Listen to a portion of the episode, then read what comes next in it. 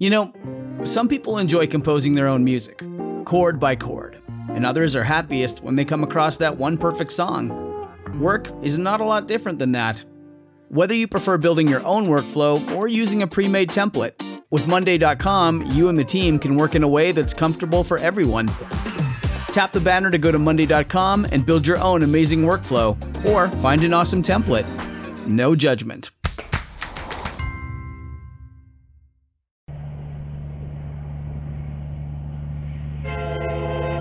Bye.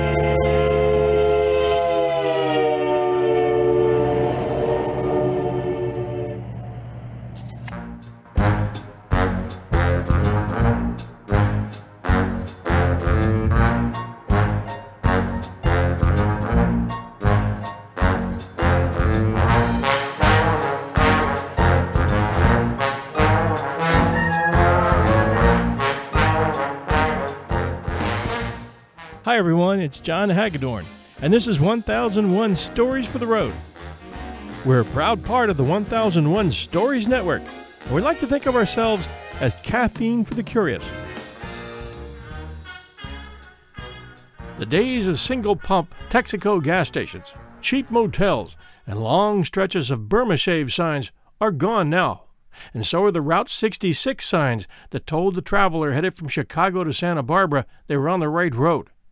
But Route 66 will always exist in the American conscience as the road that brought East and West together. When my father drove it in 1937 from California to Chicago, only a portion of it was paved, and it was pretty wild, especially during and after rainstorms, and for a stretch through the Rockies, mountainous and dangerous as well. John Steinbeck memorialized it in his book, The Grapes of Wrath, as we followed a destitute Oklahoma family west to California and what they hoped was the beginning of a new life. For decades it carried dreamers, gamblers, wanderers, and travelers of all kinds, and became the definition of kitsch, where everything classless and tacky and over the top could find a home. Such was the case when Amarillo billionaire Stanley Marsh III decided to hire a group of art hippies from San Francisco who called themselves the Ant Farm to create something different that he could call his own and baffle the locals with. So they sat around for a while, and smoked, and thought deeply, and smoked some more, then ate some munchies, and came back to Marsh with an idea. How about a tribute to the evolution of the Cadillac tail fin? Marsh loved it. Ten Cadillacs dated from a 1949 Club sedan to a 1963 Sedan DeVille were purchased and driven onto one of Stanley Marsh's three fields bordering Route 66, just west of Amarillo, now Route I 40, as Route 66 doesn't exist anymore. Using cranes, they then half buried the 10 caddies, nose down, in the dirt, making sure they were buried at the same angle as the Great Pyramid of Giza. It was 1974. People driving by saw the 10 nose down caddies and naturally stopped. A certain percentage of those people, as you might guess, just couldn't resist wanting to tear off fins and parts for their own gain and it wasn't long before the cars were stripped down to just the metal body.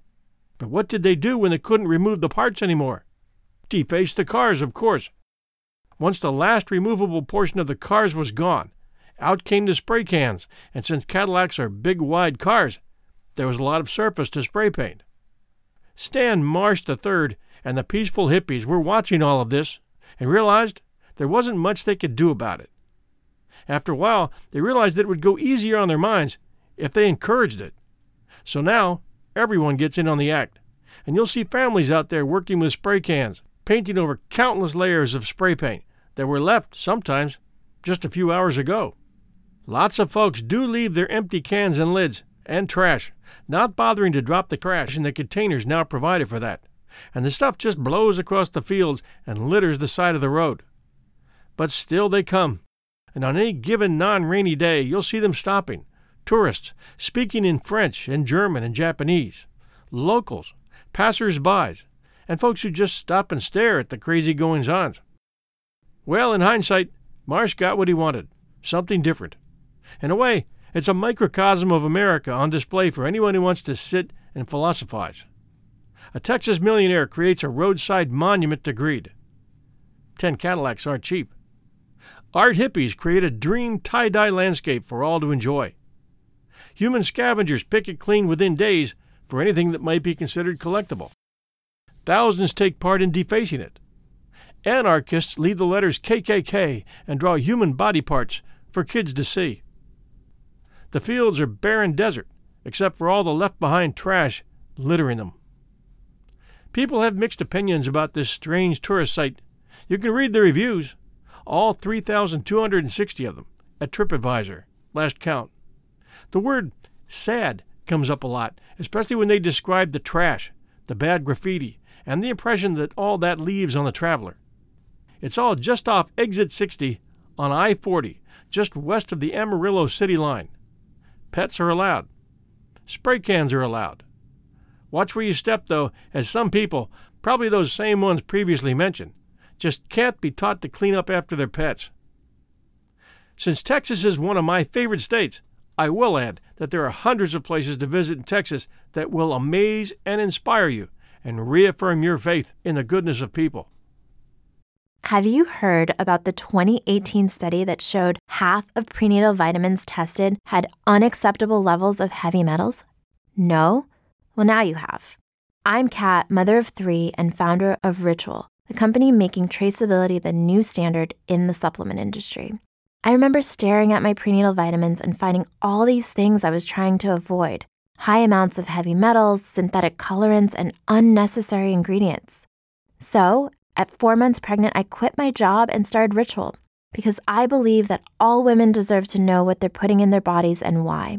I'm so proud of our prenatal vitamin. The ingredients are 100% traceable, it's third party tested for microbes and heavy metals, and recently received the Purity Award from the Clean Label Project.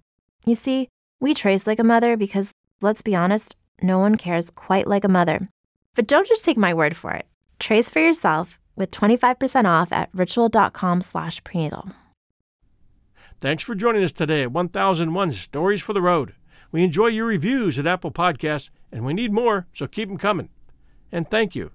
This is your host, John Hagedorn, and we'll be back next week with another episode for 1001 Stories for the Road. Safe driving, everybody.